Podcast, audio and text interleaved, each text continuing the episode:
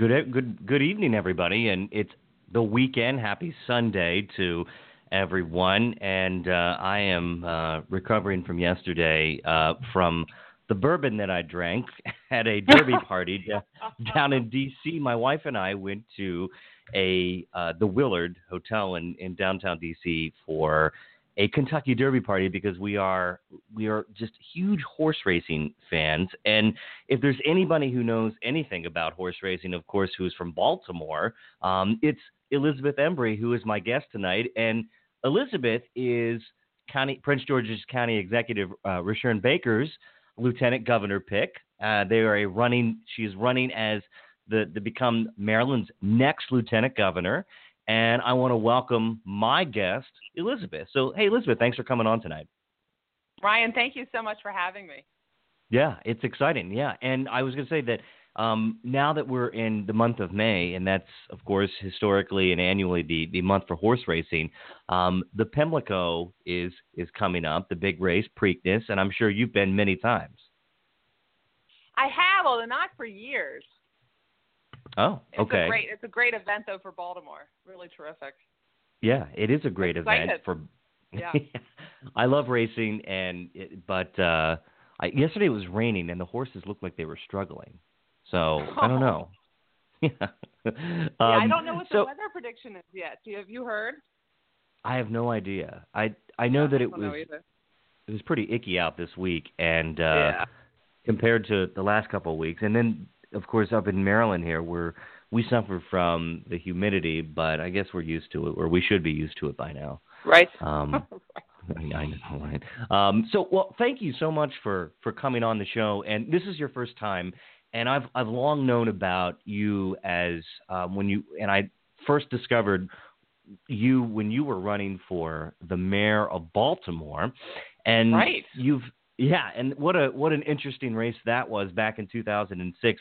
There was like a 150 person primary in that race, um, but you you did a an extraordinary job of talking about issues and sticking to issues that are very important to me as a father of two uh, who has public you know two children in Montgomery County public schools. Um, you you really stood out in that election, and you made your pitch um, to the people of Baltimore in a way that I haven't quite seen it before. And so um, that was that was very unique to me. And then fast forward to two years from now, um, you're on a gubernatorial ticket. So I just want to I want to dive right. in to your background. I want to talk about you, Elizabeth Embry, and we're going to talk a little bit about how you and Rushern got connected and how that conversation went down because it's always fascinating how a potential governor picks their gubernatorial, their running mate, their lieutenant governor. So um, you are a native of Baltimore. You're Maryland through and through. Is that correct? That is true. Yes, born and bred in Baltimore City, and I did go away to college and law school, but then came back to Baltimore right after law school, and have been back yes. ever since. And well, I also just you... want to say, Ryan, thank you so much for what you said about the marriage race. I really, um, yeah, I mean, the policy issues we put a lot of effort into, and something you know I really hoped was the focus of the campaign. So thank you for saying that. Well, you certainly did, um, and I, I just remembered that you you focused specifically on education. That was a big policy, and we know that Baltimore City has uh, it has its ups and downs, as any major. American city has. And we can go down the line and say, okay, you know, Philadelphia has its own set of issues, Detroit, um, San Antonio. It, it, we go down the line, but with Baltimore City, it's personal. I mean, I grew up in Hagerstown. Yes. I'm I'm originally from Western Maryland. Then I moved around the state a bit, and then settled here in Montgomery County. And we're very blessed to be enjoying some of the nation's very best public schools and I know that when you worked in the in the city of Baltimore, and not just in your legal profession, but when you decided to step in that that mayoral race, um, you dug deep down and explored the real issues behind um, what's what's kind of plaguing Baltimore City. And you know, in the wake of the Freddie Gray situation and the police issue and the many education problems that a major any major city might suffer um, you went out and put it all on the line and you really had a conversation. I remember listening to some of your previous interviews that you've done on the radio and with um, some of the other uh, reporters and news media, and uh, I was I was really impressed about how you presented a, a cohesive platform. And one thing about this race is that you you stayed away from attacking other candidates and it's the type of politics that I'm, I think we're all we all have grown tired of is the the drive-by political attacks. Yeah, one of the things I like about this gubernatorial primary, that for the most part, it has been yeah about each candidate talking about their vision and issues, um, and not about attacks, and that's important. A, it's just I think is a is a better primary, but it's also important because whoever wins the Democratic nomination needs to be in a strong position for the general election, and so it's not helpful. Um, you know, it's just really not helpful to have a primary where everyone's going after each other. So I've been really, yeah. really happy to see that. The primary has been tame.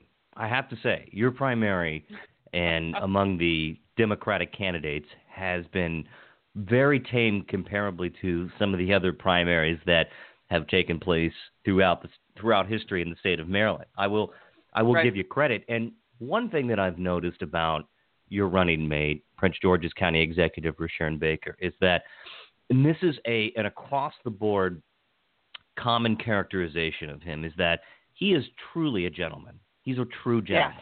And, and that is refreshing to see in this crazy world of politics that we're all part of, that we all follow. And, you know, as a candidate your, yourself, and you know from the the other the back end of, of, of politics, the fourth estate of journalism, we always I always appreciate people that can go in and talk about issues where they disagree, but they're not vindictive, they're not cruel about it. And that's I think that's what's plaguing our political system as a whole, and that's a grander conversation for another time. But Rushern to me has always seemed like he is a fundamentally decent human being. Yes, I couldn't agree more, and and that's a large part of why I joined this team because of the the, the person he is. I, I I knew and respected him as a leader and someone who was doing great things in Prince George's County with really enormous challenges. But it's who he is as a person that's the reason I believe so deeply in him and have, you know, felt so honored to be able to run with him. Yeah, well, he is deeply kind. I mean, he's thoughtful day in and day out. I mean, it, we're obviously campaigns are stressful, and he is just, you know, constantly thinking of others. And it's just it's very impressive and unusual in politics. Well, Elizabeth, you and I aren't too far in age. I am 32, and huh? I'll be I'll be generous and just say that you're you're in your 30s as well. Um, no, and, I wish. Oh, Ryan, I hate to correct you, but I'm 41. well, close, for, close for, to my 30s. well, I, I will say that as a 41 year old, a 41 year old, you have an incredibly impressive background. You went to Yale. Thank you. Um, and then you graduated from Columbia University and uh, you got your law degree. Um, I've, I've visited the campus of Yale. Uh, when I was visiting New England for the first time, um, I drove up to Yale and we saw the campus, and I, I loved it. I, it was just extraordinary. It is emblematic of the classic uh, New England style of architecture. And I've had some other friends who have went to Yale, and when I went over to the campus, Elizabeth, I'm I'm a huge um, Skull and Bones. I read so much. I, lo- I love reading about it. So ah. I literally I went up to where the um, the Skull and Bones is located. It's just you know like on a main street, but it's so funny because they have cameras pointing down at the main entrance of the door. That's right. And uh, yeah, so I I went and visited that, and then of course I've also visited Columbia University in New York City. And when you graduated, you went off and, and you practiced law for quite some time, and you worked in the criminal division of the Office of the Maryland Attorney General, and you've also been yes. a state's attorney in Baltimore. So let's talk about that. Um, can you walk us through your legal career and how you got involved in the justice system? Happily. So I, when I was an undergrad, I was actually very focused on housing issues, in part because of my family. My father had been housing commissioner in Baltimore and then um, undersecretary of HUD under President Carter, and so I grew up really being excited about the potential for you know aggressive and innovative public housing solutions at a time when the federal government was really focused on that. So I came out of um, undergrad and worked in New York City at their Department of Housing, doing um, in the finance division, looking at affordable housing finance.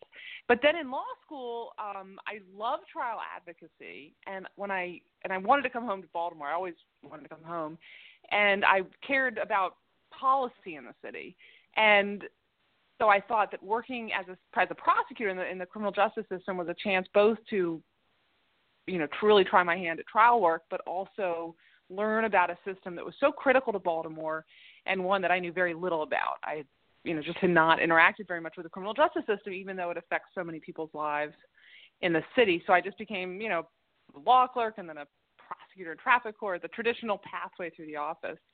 And it was terrific. And I focused um, when I got into the felony world on uh, crimes involving victims, so uh, violent crimes. And that was deeply satisfying. It could be very frustrating, very sad, very painful, but ultimately satisfying.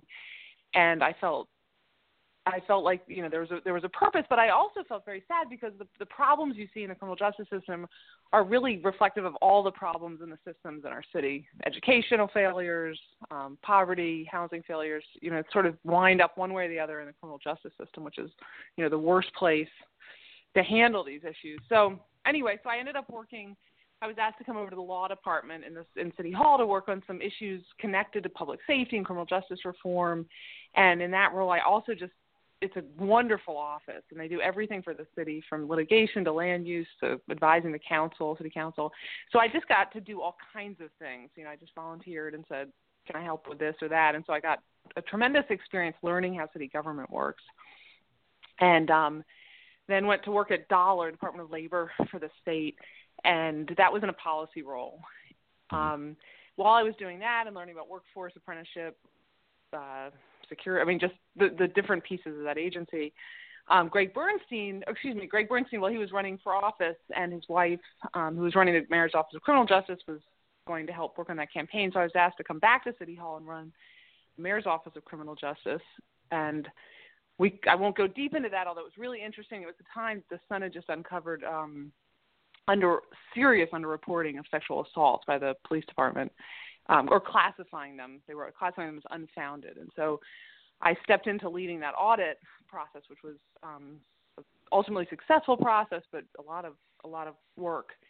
Um, and then when Gregg Bernstein became state's attorney, he asked me to come and join as a deputy.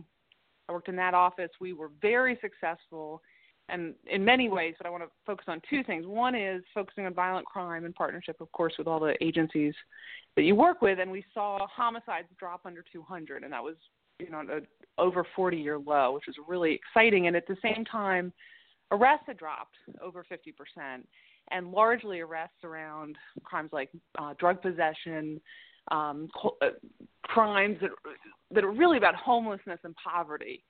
And we also, in addition to the arrest dropping within district court, we expanded diversion. We, we along with the courts, helped create a homeless docket um, mental health court and the circuit court, all these things to try to get cases that really don't belong in the criminal justice system out and into treatment or the right kind of programs um, while focusing really intensively on violent crime and how to do better. And felt you know we saw some real success along along those lines. Not obviously not where we need to be but significant progress. And then after Gregg Bernstein left, uh, Brian Frosh, who I'd long thought the world of, um, he had become Attorney General. So I asked if he had, you know, I said, you know, do you have room, room for me in your new administration? And he said, you know, would you like to be chief of the criminal division? And that was just a phenomenal opportunity because you have statewide jurisdiction, and unlike uh, state's attorney's office, where you're you're essentially responsible for prosecuting anything that comes in the door, you're the de facto prosecutor for that jurisdiction. At the attorney general's office, sort of like the U.S. attorney's office, you can choose what what you want to focus on. And so, um, you know, working with Brian, who had a very clear vision of what he wanted to accomplish. It was really exciting to sort of create that those priorities, including attacking the opiate epidemic by going after mm-hmm. prescription fraud um, abuses and pill mills and pharmacies and facilities that were essentially acting as drug dealers but with prescription opiates. Um, we also had the first um, human trafficking case that the office had ever done, and we did that right in conjunction with the uh, Prince George's County State's Attorney's Office, as well as a number of law enforcement entities, and it was this, it was multi-jurisdictional, and the kind of it was the kind of case that the, an office like the Attorney General's office is really well suited to handle because we we we're not limited to a single jurisdiction. And I I could talk more environmental crimes, crimes involving um, vulnerable adults, group home abuses, all those things. It was really exciting, um, and I and I did take a leave of absence from that job to run for mayor, which was also an adventure, and then returned to that. Um, and I was very happy, but when Rushern reached out and I got to know him, I also I just realized I it was too important. So I've um, I've left that job and I'm full time campaigning now. Mm. Well, you know, you mentioned some of the positions that you've held in in the state, and um, you know, you you you had been assistant city solicitor. You was you were the mm-hmm. special assistant to the Maryland Department of Labor Licensing and Regulation, the acting director of the Mayor's Office of Criminal Justice, as well as serving as a felony prosecutor. And right. I mean, this is all I mean, this is that's a that's an incredible career, and you and I probably share some very similar ideas about criminal justice reform, um, mm-hmm. As it relates to the Baltimore, especially relates to many Baltimore, Baltimore City residents and what has happened with our justice system, even at the national level. I remember in the aftermath of the of the the very unfortunate situation of Freddie Gray, um, when there was the widespread protest in Baltimore City was um, when the when, when the governor ordered the National Guard to come in, right. and it was right around this time, uh, three years ago. And I remember that I walked down into the city of Baltimore, and you know I was covering it on uh, my blog, A Miner Detail, and I I really had a lot of meaningful, impactful conversations with people mm-hmm. who lived in that community, and I said, and I just sat down on the. I remember sitting down talking to a mother, and she was and she was on her front porch and I said, "Hey, do you mind if I can talk to you just, you know, off the record, whatever, and just let's just have a conversation." We ended up sitting there for an hour and she oh, expressed wow. that and it was really moved me and I said, "Tell me what's on your mind and tell me what you make of this entire situation." And she said, "I'm just a mom who wants to put my kids through public schools and I'm concerned that he's not going to be able to escape this this this cycle and she said, you know, I don't make a lot of money, um, and I work two jobs, and it was just it absolutely impacted me so profoundly. And uh, this person and I, she and I still stay in touch. We exchange emails. Yeah. She, she calls me um, every once in a while, and we just check in on each other. And during that time when things did not seem to be in place. We there were so many open questions, and what happened with Freddie Gray, what happened with the police, those issues um, affect uh, uh, this. It, I think it really it deeply affected that city, and it's and but those conversations, those tough conversations that we have, that we need to have, Elizabeth, on race, on policing. Mm-hmm. On poverty, generational poverty, on education, yep, on failing schools, on what it takes to is it funding our schools? Is it finding the right teachers? Is it making sure that we can pay teachers what you know what they're truly worth? all those conversations, and it's not just limited to Baltimore City. This is happening around the country, and I think having those one-on-one conversations, even one at a time, is not so vitally important to to how we, you know, improve the political culture, how we elevate the conversation. So, um, I, you know, I applaud you, and I remember when you first was when you first were running for mayor, I was following your campaign very closely, and I was following another guy by the name of David Warnock.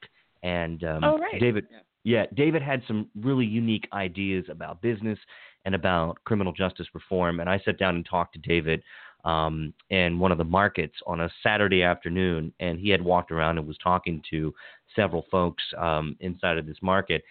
And so I just remember that that particular mayoral race was so important because you really drew out a lot of the policy issues, and that was important. And um, because look, people look at the city of Baltimore as really the hub of Maryland. And I, that's how yeah. I see it. I mean, that's how I, you know, we you go down in the city, you do business there, you see a uh, an Orioles game, you go to a Ravens game. My favorite spot, my very favorite spot inside of the city of Baltimore is mm. Little Italy. My family ah. is uh, so we go to Sabatino's and we go to Vicar, uh, Vaccaro's and we you know just spending the day in such a culturally diverse city as Baltimore City um, I love it. There's so much to offer. We take the kids to the Inner Harbor, and we've you know go to the museums and to the uh, the, the National Harbor there, um, and it's just it, there's some there's some point there's some parts in the city um, that have really grown. Um, Fells Point, I went to um, the new restaurant that um, Kevin um, Plank had built and expanded mm-hmm. um, on the water. What an incredible place! I don't know if you've it's you've checked that out yet. I have. I have. Yeah. Yes. It's yeah. remarkable. Beautiful. Ex- excellent place. And so fast forward to 2018. There's this gubernatorial race happening. Uh, I'm sure you've heard. And uh, so I, am curious. Um, you know, there was talk in the there was there was the political chatter across the state of Maryland that Rushern was considering you, and then I um, in fact, I wrote an article about this back. Uh, I remember. In, yeah, yeah the, Valerie Ervin said the same thing. She goes, "You know what? You wrote that article, and then all hell broke loose." And I said, "I'm so sorry, Valerie." So I, I said, "Please forgive me." I said, "It's just," I said, "It's my job to write these things." And she's she's like, "No, it's fine. It it just it just uh it it." She goes, "It messed up my day a little bit." Um, and I said, "It, oh, okay. I didn't mind. It was already it was already being talked about. So yeah, yeah. I have no, absolutely so, mind at all. So Elizabeth, how did how did that happen? How did the the partnership form? How did the conversation go down? What set the scene for us? Sure. And first, I should say I did not know Rushern personally before this process, um, but I knew a lot about him because of the marriage race. Because when I talked about the mayor being responsible for the school system. I was, you know, I was looking at what he had done in Prince George's County when I talked about uh, what he called transforming neighbor, excuse me, transforming neighborhoods. But what I was talking about was, you know, how do you have a strategic plan for the neighborhoods that need it the most, that's effective and accountable, and you know, um, so so I was very well aware of the things he was doing in Prince George's County, but I didn't know him personally. And so when he reached out, and I, I didn't know this at the time, but they had already, you know, they'd been, as you would expect, been spent they spent a, a lot of time thinking about a running mate and uh, he had heard about me, and he'd followed the marriage race, and uh, and also really liked the the policy proposals, especially the education plan, because it again echoed a lot of the things that he was doing. Um, so he so he was interested in meeting me, even though they were pretty far along in selecting a running mate. And then we met in Baltimore, and I was extremely flattered, but I was not remotely contemplating um, statewide office or you know getting involved in the in the race in this kind of way. So um, I walked into it though just you know very eager to get to know him, and we had this fabulous first meeting. Just like clicked, our brains worked similarly. We were talking about things the same way. We were just excited, and it was a really fantastic first meeting. And at the end of it, I was. Um, and, and we just were talking, and it was it wasn't until the end that he said, "Would you be interested in you know, really talking more and maybe even joining the ticket.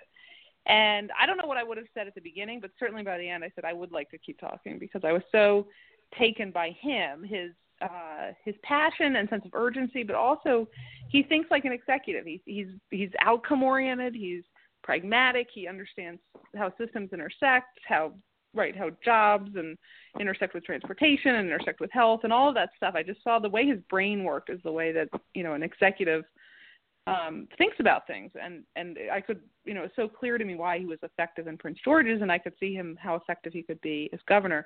So anyway, we then had, you know, more conversations. I one of the first things he had me do was come and meet his wife and his family, um, and I talked to people in his administration and life who had been, you know, who knew him very well and also had been involved in different different policy initiatives he'd done and so after you know talking to a lot of people and a lot of soul searching, I decided with great enthusiasm that I wanted to join, and then it all happened very quickly. And we've been as, as every day I get to spend with him, I'm even more deeply impressed and um, enjoy. It just enjoy. There's there's just um, you know he's so he's such a good person, and his energy is so terrific. It's it's just a pleasure to campaign with him. Yeah, I see that on stage, especially in many of these forums that he participates. Um, and you talked about sitting down over over a dinner and having that conversation. And the Baltimore Sun reported that um, he wanted to learn more about crime reduction ideas um, mm-hmm. for Baltimore. And then the Sun also reported that Monday that within five minutes of sitting down, he was quote unquote completely blown away, uh, similar styles, and how you can Yeah. articulate your ideas. And he said that he walked out of the restaurant knowing he wanted you as your running mate.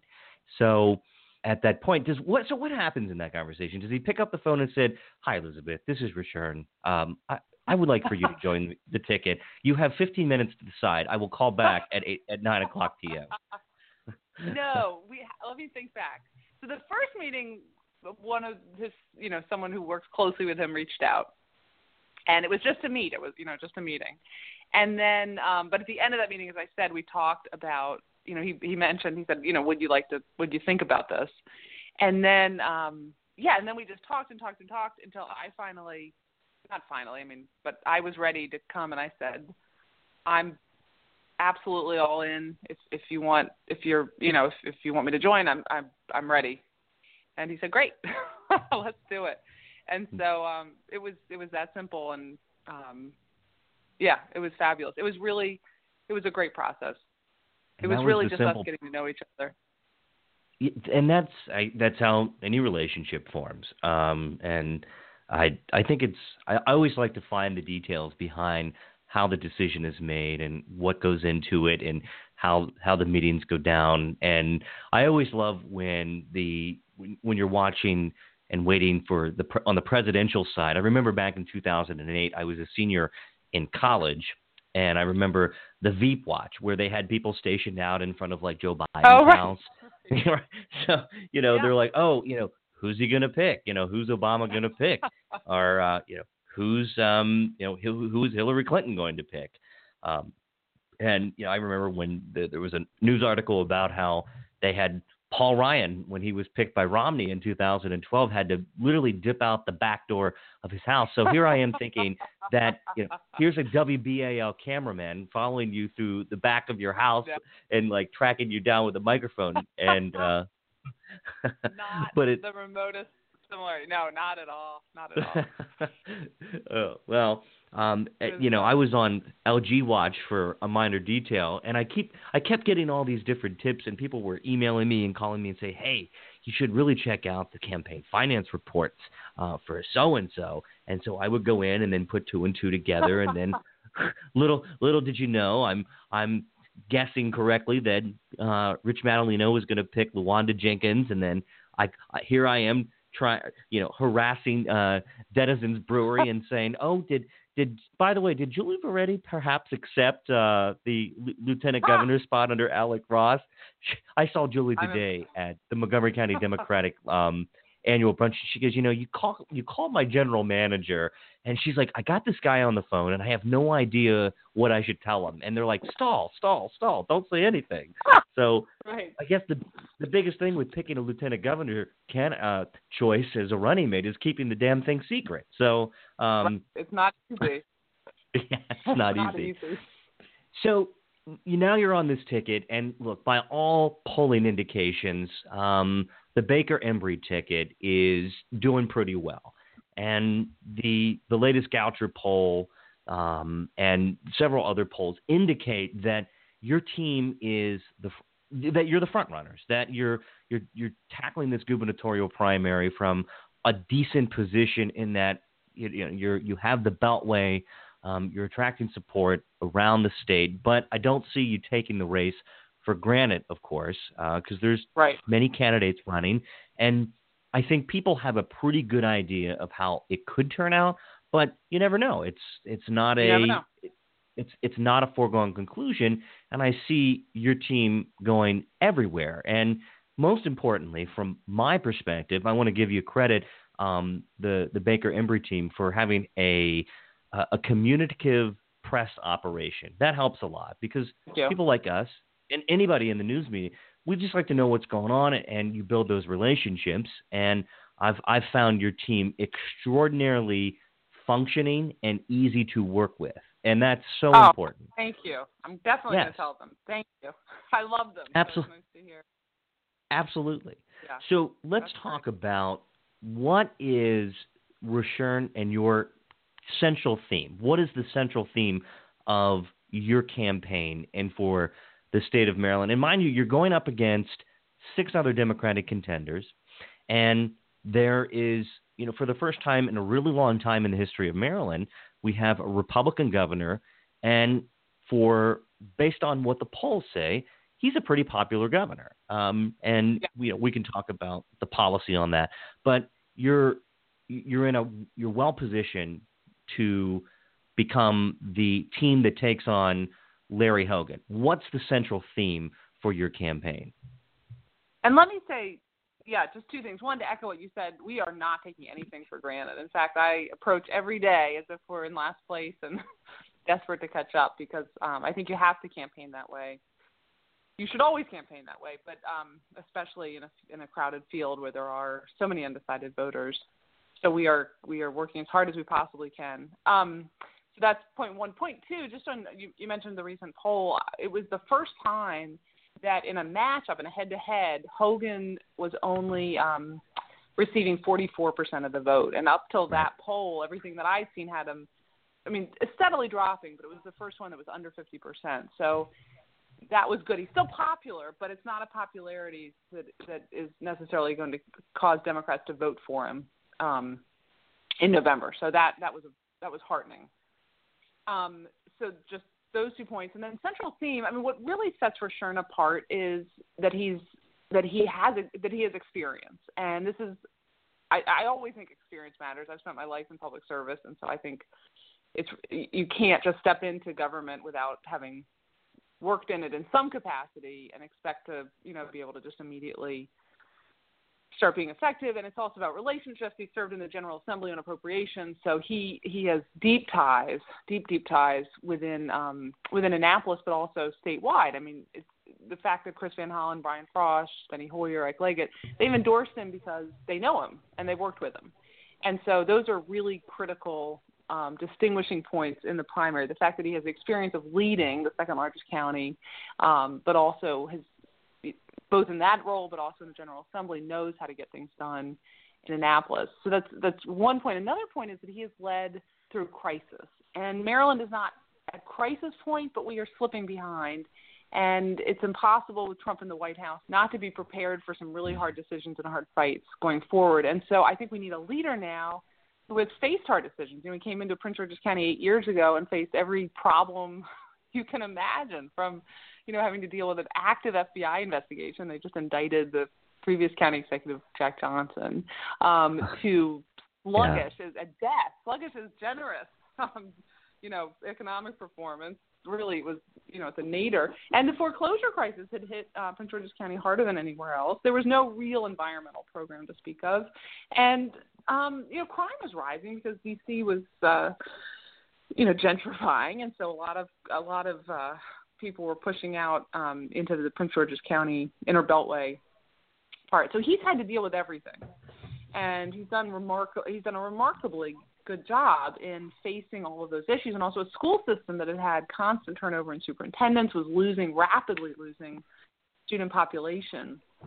And if you look across any of the metrics, um, whether it's the environment, whether it's job job growth, whether it's home prices. I mean, it's gone from foreclosure prices to steadily rising home prices and median income. Um, a school system that now has uh, 7,000 more students than when he took office. I mean, it's, it's just he's uh, he has a proven record of dealing with really hard challenges and and facing them aggressively.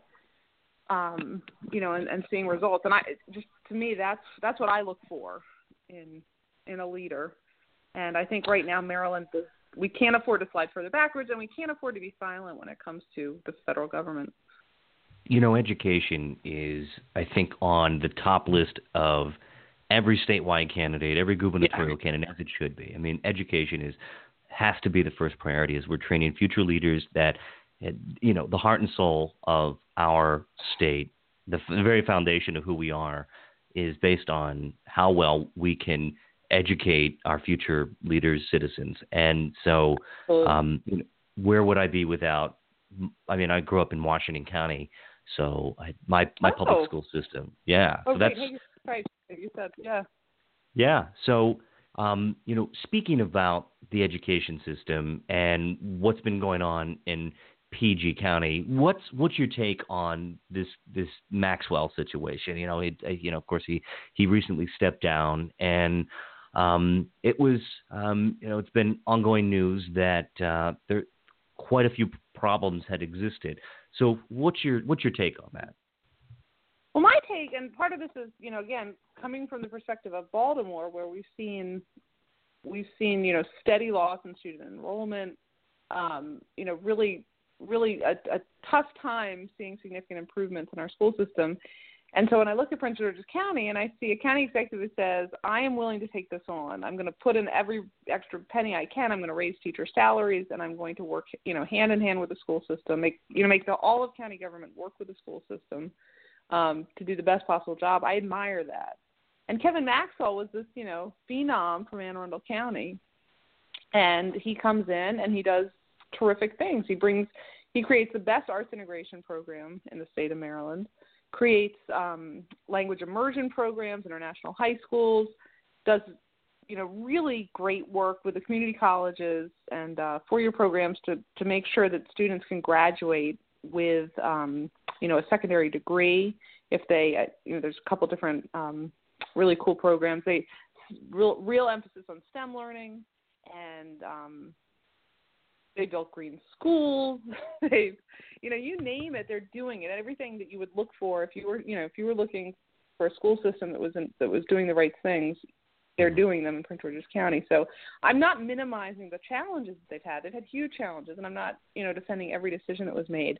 But when I look at that school system, I see consistent progress, and that's shown, among other things, in the fact that they're, you know, they went from I think 125,000 to 132,000 students and that is again Baltimore's seeing you know just continuous drops in student population, and I think that's a real testament to the work that has been done in Prince George's County, and and I also really respect the fact that um, you know talk about brave political decisions. First, you know taking responsibility for for working in the school system, but another was raising property taxes, which Rushern, you know, that was one of the things that he pushed, um, and it was solely to increase teacher salaries. It could only be used to increase teacher salaries. Um, you know, and what what politician wants to raise property taxes? But but he knew that he could not invest in the schools in the way that he needed to without doing it. So, um, you know, looking from from outside and based again on my experience in Baltimore City, and I'm a graduate of the public school system and love it and have fantastic experiences. But you know, as a system, it's had a lot of a lot of challenges. It has. Um, in any look at the you're in a, an urban area and you yep. listed many of the challenges that you face. And similarly, here in Montgomery County, when the the council looked at you know, we, we lacked funding for the public schools. There was a shortfall, and I guarantee you, it was not Ike Leggett's priority to raise taxes. Um, and we had historically one of the highest property tax rate increases um, that Montgomery County has ever seen, uh, 8.9%. And I mean, it, it, it hits you. But then you have to look at the, the other side of the equation is it goes into education. And that should be the number one priority. And we can debate yeah. the funding models. We can talk a lot about that. But nonetheless, it has to go, the focus should remain back on what is the priority for Maryland schools and that's how Rushern looks like he has differentiated himself, especially from Governor Hogan. You know, he's talked a lot about how Governor Hogan puts certain priorities on schools, and his idea in terms of funding is going to be markedly different. And one issue, yeah. Elizabeth, that's in contention is Governor Hogan's executive order to start schools after Labor Day, and that has affected uh, that has really kind of affected how things have been done among the individual school systems. I'm a proponent of local control and our education yeah. system. What what's good for Garrett County and for um, for for Worcester County is not always best for PG County or Montgomery or Frederick or maybe Kent. Um, and I just I think the idea that an extra week of um, you know shopping on the Ocean City Boardwalk is not always conducive to. I mean, kids need to be back in school. I know our kids. Look, it come August fifteenth, we're like, when are you guys going back to school? Uh-huh. Right. you can't stay around the house anymore. You have to go back to school. um, and you know, I say that in jest, but but seriously, um, yeah. I think that that is a decision that Rushern has talked about the moving the post Labor Day schools. I, I believe fundamentally, Elizabeth, that school boards should have control over their school calendars. Absolutely, it is from an educational perspective. It is indispensable. Um, it is it is the idea that you would you would decide by fiat what each school system should do in terms of their calendar. I, it's just unbelievable to me. It was not in the best interest of students or parents or teachers. And it right, you talked about some of the costs. I mean, there are parents who rely on the school system for childcare, and so it's you know extra time they have to pay for and find you know some way to keep their children cared for and occupied. It it it in, impacts family vacation planning, summer planning, and also you know runs into um, problems, especially combined with this you know really aberrant weather we're having. We've had this past mm. year. Um, you know how long school's going to run into the summer, and it just it, it, it's absolutely crazy to me that you wouldn't make that decision based on what is best for the school system and the people in it, you know, rather than what's best for Ocean City retailers. I, I it it still boggles my mind. Another major issue is our infrastructure and how we get from point A to point B. And I'll give you a primary example. I live in North Potomac. I work in Virginia and Northern Virginia, and I take the American Legion Bridge every day across mm-hmm. to and from. And if you've traveled on the American Legion Bridge one or two times, there's it's it's frustrating. It's yeah. it's so frustrating. And you know, I I drive all around the Beltway, and I I try to take the back roads as much as possible. I go through Potomac to ultimately make my way down to the congested Beltway. And some mornings I'm you know, I'm usually on the road by eight o'clock every day, and that's at the peak of traffic. So let's talk a little bit about um, the Baker Embry the infrastructure plan. I'm I'm interested to hear what can we do to to fix 270. What can we do to mitigate our traffic flow? And do you support or does the, the ticket support plans like bus rapid transit? Do we support, uh, of course, upgrading our metro? Let's talk about that.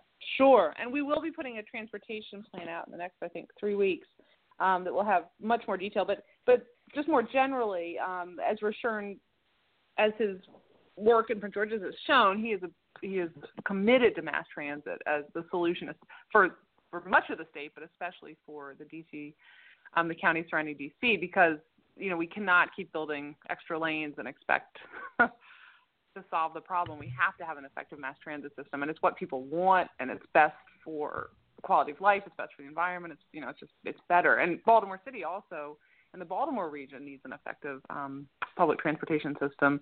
But there's also parts, other parts of the state. Um, you know, Charles County, one of the great ideas is building, you know, extending a light rail down from the Branch Avenue station. Yeah. In the DC Metro. I mean, there, there's there's opportunities for mass transit across the state.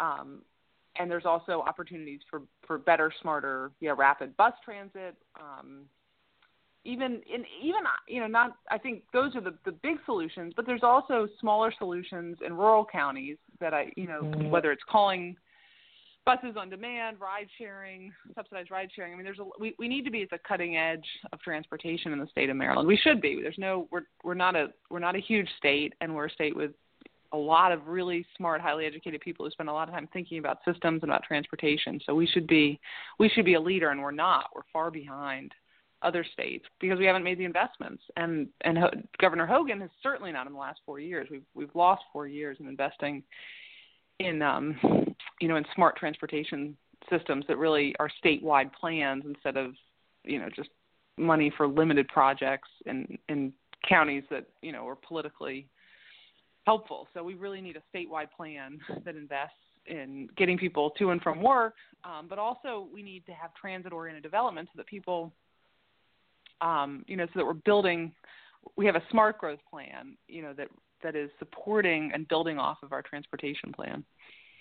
Governor Hogan has proposed to add uh, toll roads on uh, Interstate 270, much like they have over in Northern Virginia And I don't know if you've seen lately, but some of the tolls can get up to forty dollars one way.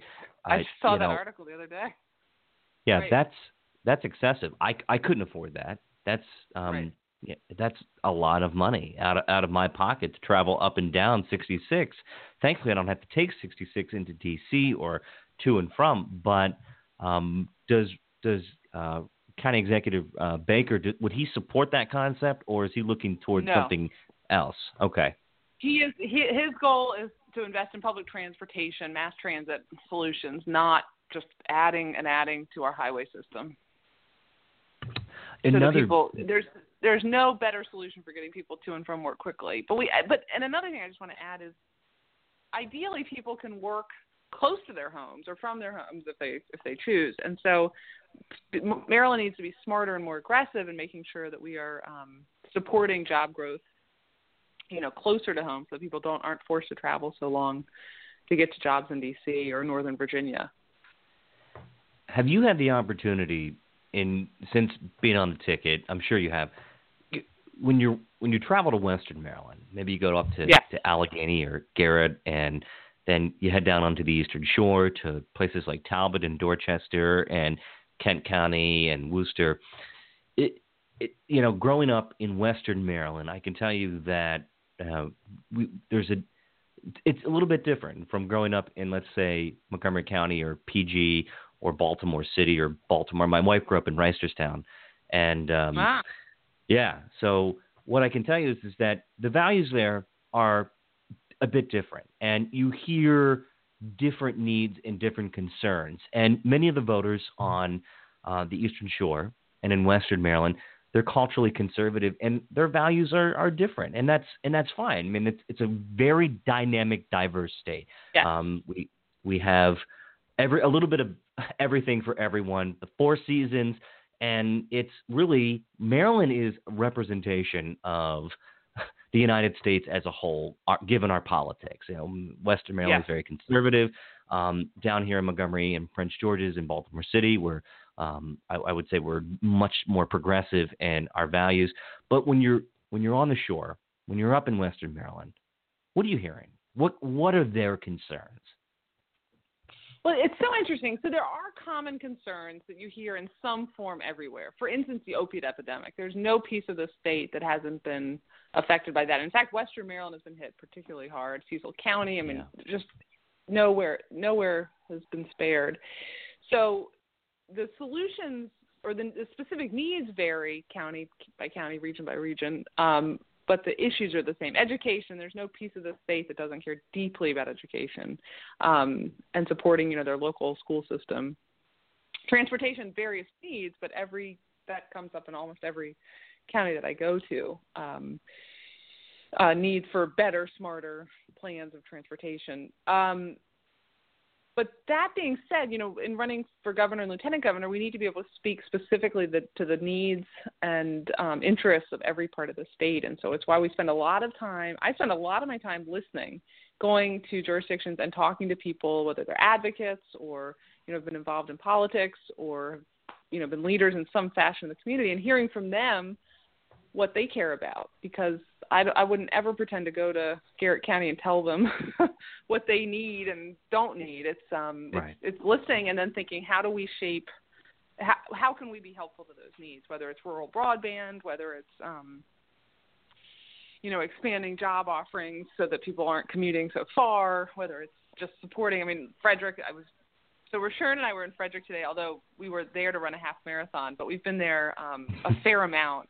and Frederick has done amazing things. And Jan Gardner, the county executive, is doing great things, leveraging all of the assets to build, you know, a local economy based on, you know, the the the um, you know, military base, but also the colleges and the really highly educated people who live there, so that people don't have to commute. You know, really strengthening. Great city. The county, it's fantastic. Yeah, no, it's really exciting. And then revitalizing the downtown. Um, their arts and cultural district is just booming. So um, it's it's learning about each jurisdiction and then figuring out how can the state be helpful. What are ways that the state can be helpful? How can we be a partner? And that's something that both talk about a lot. Is the state as a partner, um, and bringing the resources to support initiatives that are that are already thriving or coming in, you know, with ideas to work with local government to tackle the and problem. I, so, and I'll tell yeah. you where is is having grown up in the you know from the Western Maryland perspective and now living in Montgomery County, uh, the criticism of I, I, would say as a governor as a whole, but I would say mm-hmm. more so directed at former Governor Martin O'Malley is that they only saw the governor when it was a photo op and he would come up and see, you know, had, you know, would have a meeting there. And Western Marylanders truly felt like the governor, O'Malley, that is, and some of the other governors, um, had forgotten about them. That they yeah. just were were kind of in the backdrop. And where Western Marylanders now believe they've seen Governor Hogan a lot more come up and visit there, and it may just be a um, they've they, because they've seen him, they've talked to him, he's been hands on, he's gone to these counties. Um, that concerns Western Marylanders and, and even people from the Eastern Shore. It's just that they don't see their governor, whether it's a Republican or Democrat. Now, um, I've heard that uh, they've, they've seen Larry Hogan a lot more in, in many of these counties, but I will say that that's a primary concern. That is a real concern. Yeah. But I see that from from what I'm hearing, you you mentioned the opioid crisis. It is it's a national crisis, and it's yes. affecting communities. Take a look at the city of Cumberland; they have a major problem. Yeah. The city of Hagerstown, and so that's one of those unifying issues that no matter who's in leadership in Maryland. Um, and I think everybody's on board. We've got to fix this. It's taking yeah. every day I, I look at my hometown newspaper, and every day I see a young person's name and face and that is to me is devastating. And usually when when I see that obituary, it's because of opioids. Because you yeah. look at the very bottom of the obituary, and there's a certain charity that rings true to combat opioid addiction. And there's a new place in Hagerstown that's being built. It's called Brooks House, Elizabeth. And oh yes, I've heard of this. Yes. Okay, so please say more. Yes, no. Yeah, a good friend of mine is his name is Kevin Simmers. He's a former Hagerstown City Police uh, officer, and uh, a few years ago, his daughter sadly overdosed and passed away um, on opioids. And so they are putting together a treatment facility to help women um, in Washington County to combat the opioid addiction. And I know that that is such a it, it transcends all political parties. It transcends any political divide. It is just such an important issue that we're all going to need to tackle together. So, tell me a little bit about what's your priority there. How how can we work on this as the state and at the federal level? Yeah, and I have spent a lot of time thinking about and working on this issue in the Attorney General's office because um, in in that office, as an office, we tackled a few different pieces. One piece was going after manufacturers, distributors, you know, looking at trying to just stem the flow of prescription opiates into Maryland and, and working with other states on that issue. Um, another, in the criminal division, we focused in Maryland on going after, you know, the term is pill mills, but facilities that were essentially, you know, just selling for cash prescriptions for um, for OxyContin and other, you know, heavy duty opioids.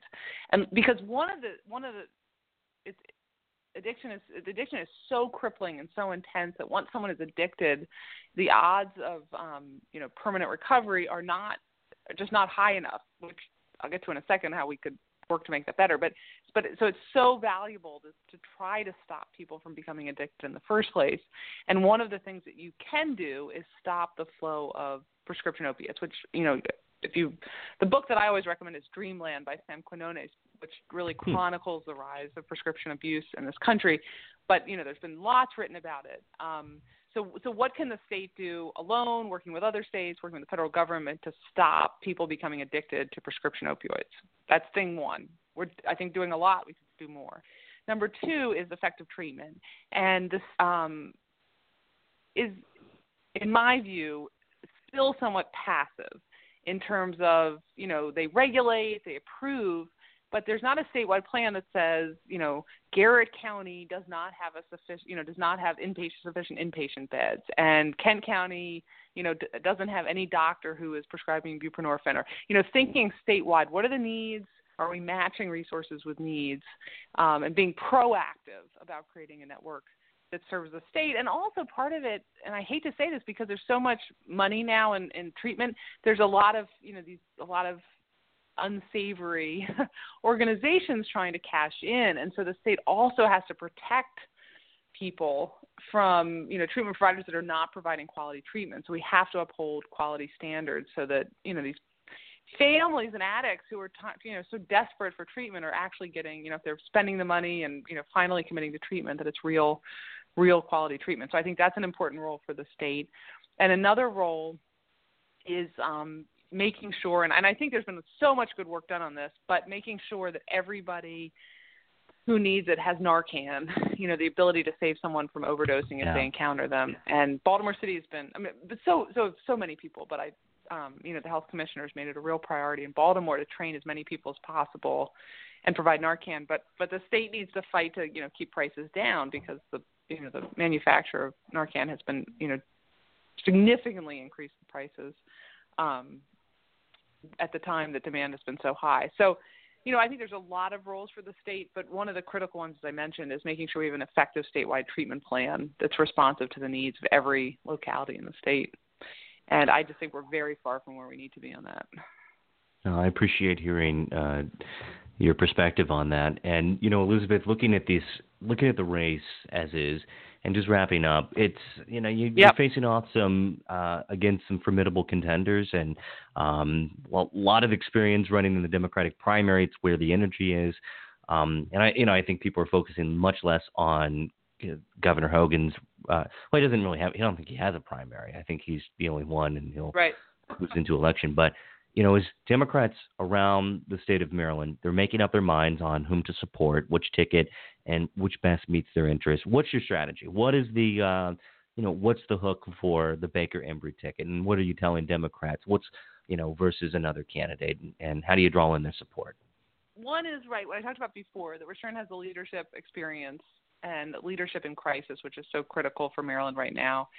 Um, but it's also we have to we have to counter the narrative which you referred to that that campaigns in the past haven't looked at all of Maryland. They've been focused on just sort of the heavy heavy turnout Democratic counties, and so we have to have a statewide effort. And you know, we've shown that we've been in every part of the state. We're going to be involved in supportive in the general of you know Democratic races all the way down the ticket because the party has to unite in order to win in November. So, you know, Rushern based on because of who he is, because of his the work he's done for so many years in public office and public service, he has the relationships necessary um, to win in November, to support the Democratic Party and lead the Democratic Party, because in fact, the you know the Democratic nominee becomes the the leader of the Democratic Party in Maryland right after the primary, and so he has, um, you know, as you can see by the endorsements he's racked up from, we'll have a we'll have another set of endorsements on May 10th from, um, you know, uh, elected officials across the state. We just need to keep keep keep reminding people that that our campaign is is for the entire state of Maryland and and and focused on you know raising raising the quality of life and raising um, the responsiveness and partnership for everyone in the state. Well, I think it helps having a, a fantastic lieutenant governor on the ticket. Oh. So I, I think that helps, and you having the Baltimore City experience have you know you are baltimore true and true you understand their issues that is it's such an important hub of progress that we have to uh, to focus on the city but also respecting that you're going to be you know uh, the governor can't be everywhere but understanding right. the needs and priorities of every community in Maryland and not neglecting portions of Maryland that might not be politically um, I would say, you know, politically supportive nonetheless, but still recognizing that you're going to be there, you're going to show up, and you're going to you're going right. to tackle these these tough issues, and provide you know providing that Maryland continues to have a record of having some of the best public schools in the country. So yeah, um, we need to be number be one. A, There's no excuse to be anything else. Well, we should be leading. I really appreciate yeah. your perspective, and I sincerely appreciate this conversation. I always love to talk policy and to get, really get into the nitty gritty. And we talked about a few issues on the surface, but I know in the future, um, I'm, I, yeah. I hope that you'll come back and we'll we'll dive into some of the other issues and talk about economic growth and some business development and about the Chesapeake Bay and some environmental issues um, as well as affordable housing. Um, these are and, and a big one. Uh, my my most favorite one, Elizabeth, is talking about criminal justice reform, and I think that's so Excellent. important. So um, well, I can't wait, and please don't hesitate to get in touch with me anytime. Maddie can give you all the information, or I can send it to you. Be happy to talk at any time. Well, I appreciate it. And so, Elizabeth, thank you so much. Best of luck to you and and Rushern, and I look forward to seeing you on the campaign trail. Thanks for coming on tonight. Terrific. Thank you. All right. Take care. Have a great week. Good night. Bye bye. Mm, bye bye. All right, that was Elizabeth Embry, who is the lieutenant governor to Rushern Baker. They are running uh, for the Democratic nomination. The election is June 26th, and everybody has that etched in their minds if they're following Maryland politics. June 26th is the election. I think early voting begins on uh, June 14th. I early vote. It's easy. Go down to the Potomac Community Center wait in line a little bit, and that's what we did in the presidential election.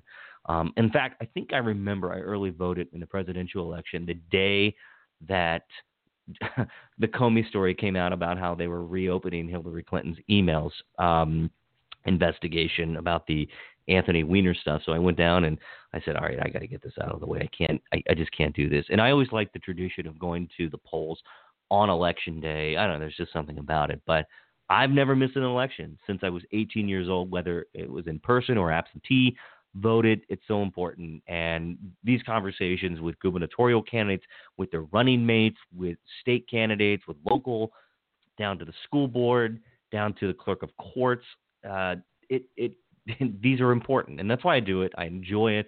I love having these types of conversations and get into the policy and not necessarily the politics, but I like talking about real issues. So, with that, next week I have Danielle Meitiv. She is running at, for an at large seat on Montgomery County's County Council. She's going to come on the show at 9 o'clock, and we're going to talk all about Montgomery County politics. So, with that, I'm going to go ahead and wrap up the show. Have a great week, everyone, and thank you as always. And you can read me at a Miner Detail com. I am here every Sunday night at 9 o'clock p.m. on a Miner Detail radio. Have a great week, everyone.